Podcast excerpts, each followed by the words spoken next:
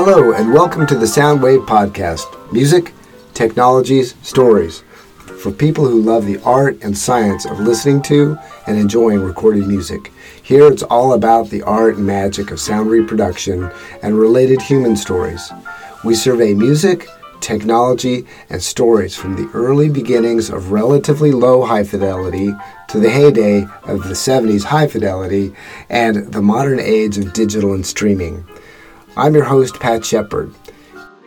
Today, we're going to look at and listen to two Christmas slash holiday albums and learn a little history along the way. So, get your cup of hot chocolate and prepare to get into the holiday spirit. It's likely that a lot of people have a particular album or even song which defines the Christmas slash holiday season for them. The albums that define Christmas to me are Bing Crosby's I Wish You a Merry Christmas and A Charlie Brown Christmas. As always, Wikipedia provides a lot of great material, and as I mentioned a year ago, I donate to the project every year and encourage anyone else who gets value from it to do the same. Bing Crosby's Merry Christmas, the album that started it all. As I mentioned in my podcast, Season 1, Episode 6, about the history of vinyl records, Bing Crosby is widely regarded as the first person ever to create a commercially available vinyl album for public consumption. Merry Christmas was actually a compilation of songs previously recorded and released, but all brought together in one box set of multiple discs.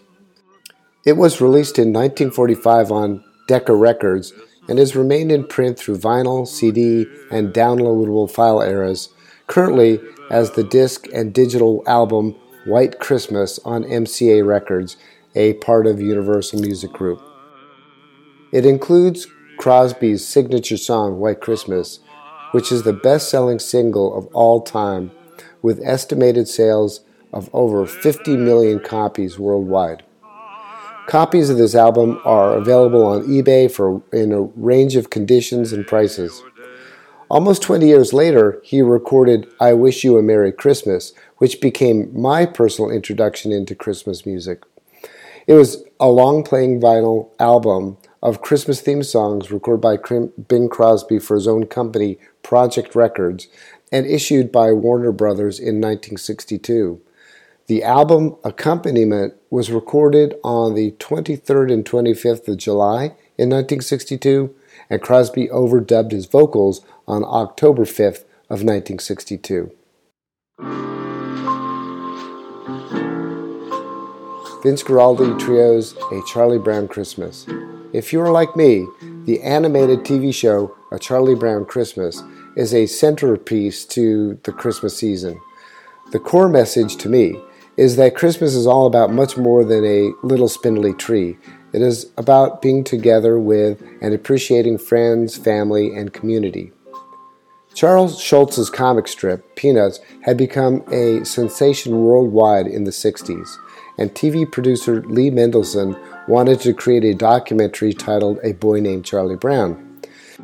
Mendelson, a fan of jazz, heard Vince Guaraldi's song Cast Your Fate to the Wind on the radio not long after completion of the documentary and asked Guaraldi to produce music for the special. Guaraldi wrote the famous Linus and Lucy theme song. Yet, despite the popularity of the strip and the acclaim from advertisers, networks were not interested in the special. Then, in 1965, Time magazine featured the Peanuts gang on its magazine cover, and Coca Cola commissioned the half hour animated A Charlie Brown Christmas, and the rest, as they say, is history. The first instrumentals for the special were recorded by Guaraldi, bassist Monty Budwig, and drummer Colin Bailey on March 16th in 1965.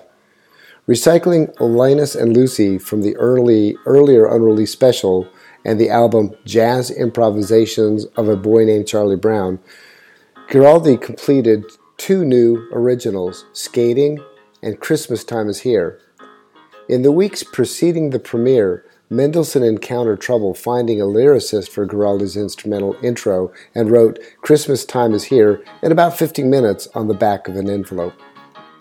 The special begins and ends with a children's choir from St. Paul's Episcopal Church in San Rafael performing Christmas Time is Here and Hark the Herald's Angels Sing.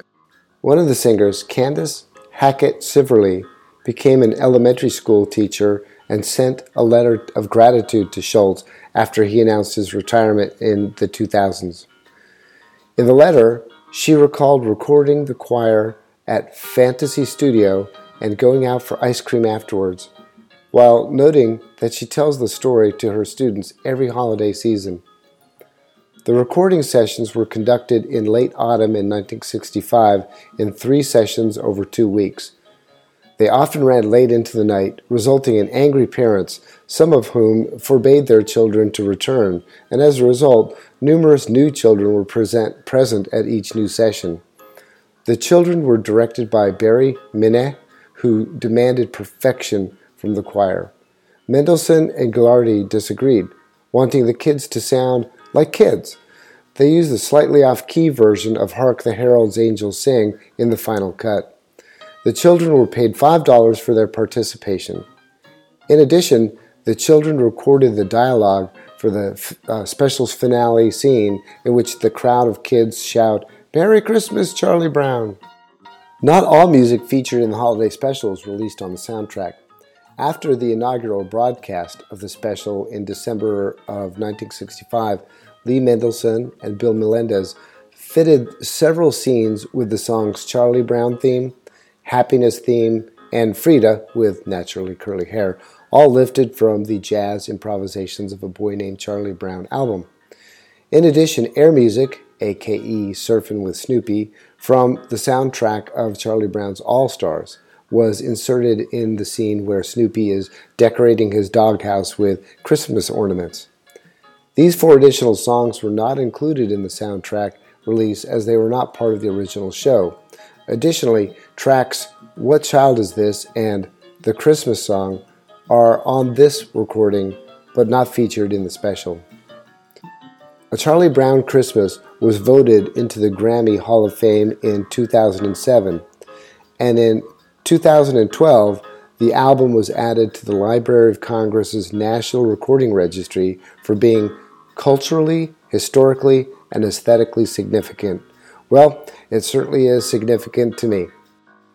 Of course, there are tons of other holiday albums, and for those of you, like me, who are not particularly religious, there are other options which provide some festive ambiance.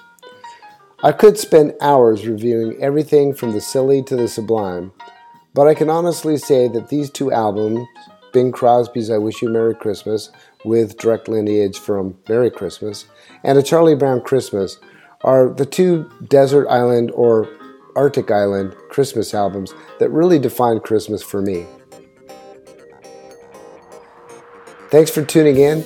I hope you found this review of these two classic Christmas albums to be interesting and learned a few things along the way. I want to wish all of my listeners a safe and happy holiday season and a happy new year. Be kind and supportive of each other and always be listening. Please visit my website, thesoundwaveshow.com, where I have referenced links used in creating this episode. All content, except where noted, is copyright Pat Shepard and the Soundwave Show. The theme song is something I put together in GarageBand, admittedly with loops. See you next time.